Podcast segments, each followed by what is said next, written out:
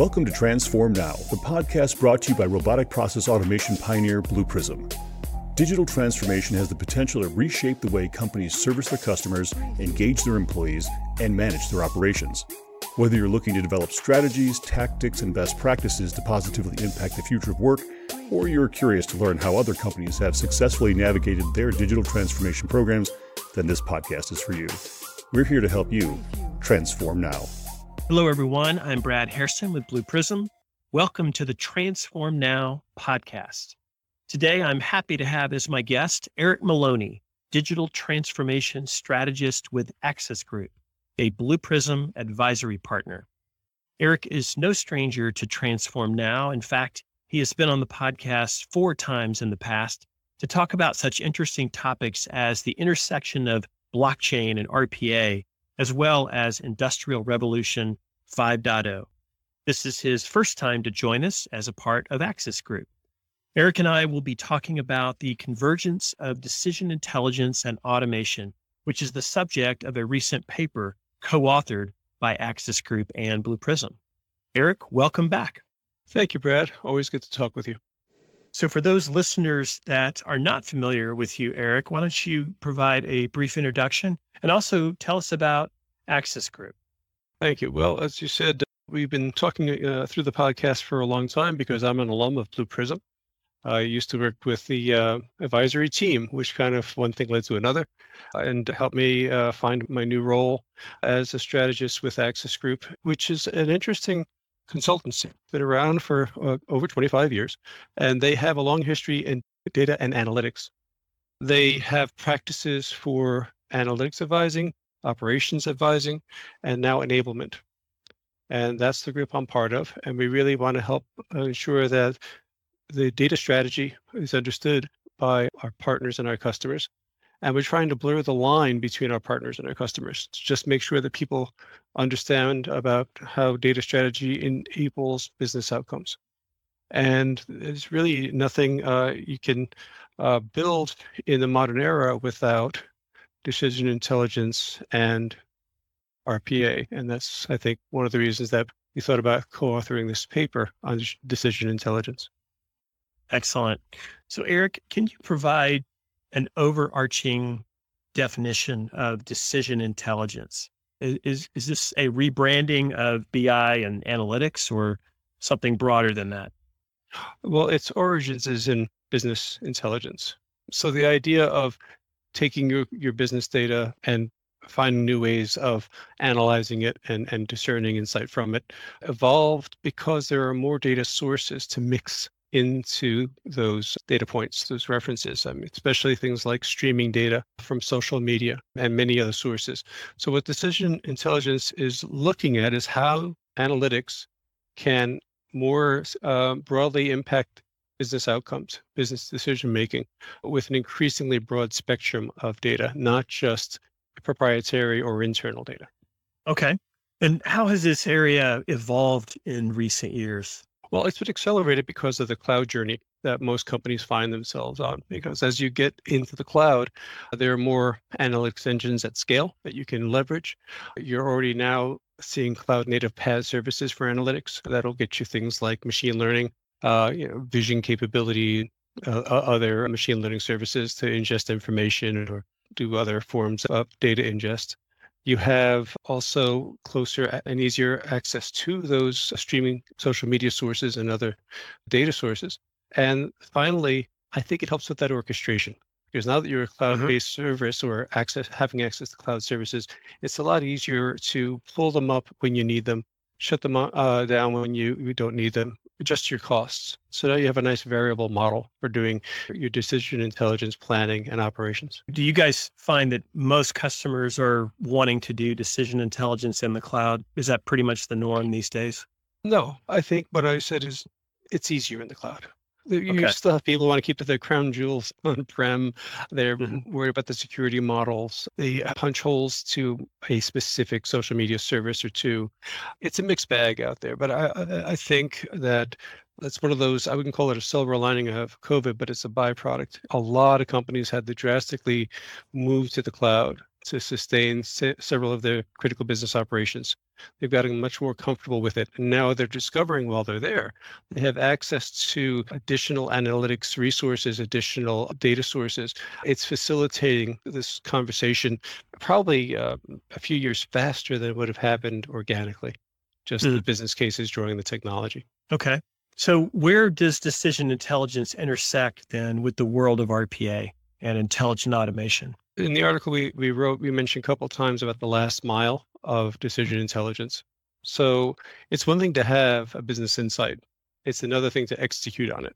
And it's not true for all uh, insights, but several of them are like yesterday's news. They were valuable yesterday, but if you take too long to, to take action, it, it may diminish the business value of those insights. You have to really have a near real time or a real time way of taking that insight and not putting it into just a report for leadership where somebody's going to say, "Oh, thank you. That that's a beautiful report." There's value to that. Don't get me wrong, especially if it's things like performance quarterly reviews, things like that. Of course, there's a lot of analytics there, great value. But if there are things where you're trying to do real-time marketing, if you're trying to impact uh, or influence your ecosystem and your customers, you really want to build business logic that says, if this insight exists, then do this. And that's what RPA is built to do you can put the business logic right into RPA. It can listen and whatever channel you want it to listen to, it'll ingest that insight from your decision intelligence and take some action for you. Eric, what are some specific ways digital workers can help companies bolster their decision intelligence capability? Well, actually, I like the, the, the term bolster. Maybe I'm going to go in a different direction here for a second, but but I, I, I had this concept we've talked about many times before of a wrapper, a, an RPA or a digital wrapper around things like a BI or a DI service. I'm just going to say DI for decision intelligence to make it a little shorter here. You still want to make sure that, as I mentioned earlier, you call that service, turn on and off the spigot, keep costs down. You can actually invoke the service through an RPA service. You can make sure that you're controlling some of the services that you're activating for it to ingest information from. Again, cost controls, but also security and PII constraints. You can actually go so, so far on the uh, egress of data from a DI service to make sure that no PII is being surfaced or any other corporate sensitive information. You can compare it to a data catalog, whatever you might want to do. So there's no restriction to the sophistication of what you can do with RPA. The question is, where do you start and how do you reach that level of sophistication or maturity? You know, it's kind of like a, a training a person. You have to train an RPA. You have to get mm-hmm. really, I think, foundationally start with understanding some business logic and then exception handling. And the more you add the, the richness of logic and the richness of exception handling, the more human like it's going to be in its operations.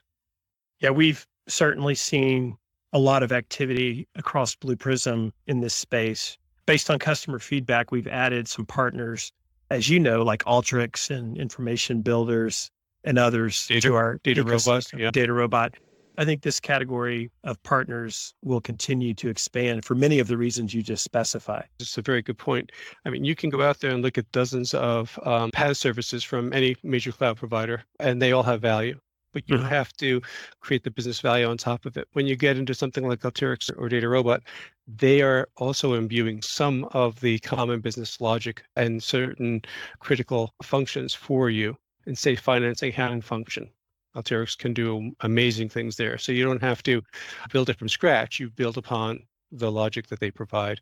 And it makes it a lot easier to get to those higher levels of maturity more quickly. Eric, you mentioned one of the benefits of RPA when connected to decision intelligence is just the speed of action on on the insights that are produced. What what are some examples of insights produced by decision intelligence applications that would highly benefit from near real-time responses? I mentioned one earlier. We can come back to that. Would be a real-time marketing. If you um, mm-hmm. have a, a, a, set of social media ingest and you're tracking, you, you see this constantly with some of the major online sellers.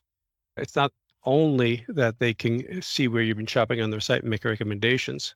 That's a level of intelligence, but it gets more interesting that they're now paying for search information and they're combining that search information with their internal information. Now they have a really, I wouldn't say a 360 degree view of a prospect or a customer, but a much more broad view. Well, with that complexity comes need for automation. because now, as I said earlier, you're going to set very variable parameters, if that makes sense. You're going to say situationally, we want to make a recommendation or generate some sort of discount or whatever it might be that you think the analytics indicates a higher probability of, of success of engaging that customer.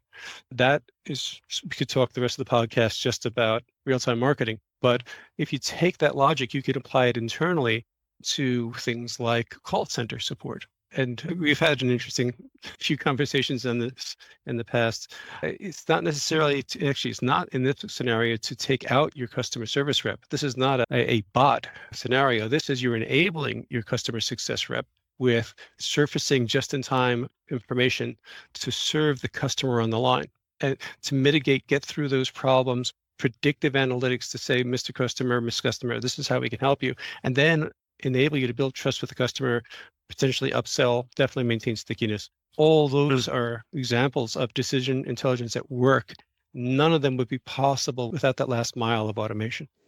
Eric, do you think just the general speed of business, which is clearly accelerating, will make it more and more important for companies to employ digital workers to act on business insights? That seems reasonable to me, but I'd love to get your opinion on that. The answer is simply yes. But it's having some permutations that nobody really thought about a few years ago or nobody could uh, qualify a few years ago. And mm-hmm. that is just how it's impacting the nature of work. There are companies out there like Faethm, and Faethm is an interesting company because they saw this coming. Uh, they were good at, at, saying that if you look at job descriptions of people in any role, um, where McKinsey said a third of all tasks will be automated in the enterprise over the next five years, Faethm actually said what job functions will be likely automated. Mm-hmm. So the role of somebody as an analyst won't go away, but a lot of the tasks that they do will be automated. And mm-hmm. that means there'll be greater weight and expectations on those tasks that they maintain, the ones that require uh, human analysis, uh, human social skills, opportunity, qualify, uh, qualification from a, a, human perspective. Well, that's going to be very interesting. I, I, think you have better metrics than I can cite about the transformation in things like call centers. You have almost uh, where, where it was a problem of attrition. How do you have enough call center staff? When you enable them with RPA and digital intelligence, you can uh, have uh, fewer people doing a higher volume of work, which is good, but you also have a higher employee retention those call center people are happier to work in that call center because rather than being yelled at all day and having to jump through many different hoops into systems that they don't have direct access to, they can engage with digital workers who can proactively, predictively give them uh, next best actions to deal with those clients. And right. at the same time, make it an interesting experience. And they can mm-hmm. do all of the note taking uh, to, to close out an instance with a customer mm-hmm. support. There's just so many permutations of how work is going to transform because of uh, DI and RPA. Right. And it seems like as quantum computing and things like that enter the, the fray, and now you're automating at an exponentially faster rate, you're going to need digital workers just to be able to respond to the outcomes from that highly accelerated pace. Well, again, simply yes, I agree. But there are two things I want to add on to what you just said. Okay. One is that it's not just things like quantum computing. You're right. The innovation curve of technology in in blockchain and what it can do now with smart contracts in crypto and the world of NFTs for asset management. That's massively going to alter how work is done. Mm-hmm. So it's actually an opportune time to apply DI and apply RPA. So as those technologies are adopted and scale at a massive hmm. uh, a massive rate over the next few years, uh, it'll be easier to ingest. And the second point I wanted to make is no matter how fast technology evolves and the flow of work accelerates, as you said, it still has to at some point touch human speed. Somehow or another, you need a bridge to us. And I can't think of many things like RPA that can build those bridges because at some point it will have a channel or set of channels to communicate back to people to say, this is how the insights were applied. I've reached a certain threshold of negotiation or I've reached a certain threshold of authority what can I do next? And then the human will have their semi-autonomous moment control human in the loop to say, yeah, you, you done good. I can see the logs. Go on and one more iteration with the client that I approve. Or no, we've kind of reached this point, you know, disengage. So all those interim steps to get to that focused question for the human. They're all going to be automated. They're all going to be in the transaction log. Every um, automated task, every attempted automated task will be in the transaction logs. And then people just have more comfort, trust that their time to engage in, in business activity will be much more highly valued. And they'll be doing things of uh, more, mm. as I said earlier, interest, but relevance to, to what they're trained to do. Right, right. Eric, all of this makes me think about one of Blue Prism's most famous solution concepts, that being Rusty Pipes, which was created by Dr. Liu, who I, I know you are very familiar with. This solution demonstrated how digital workers could leverage machine learning capabilities to identify corrosion in a pipeline while examining pictures of the pipeline, perhaps taken by a drone.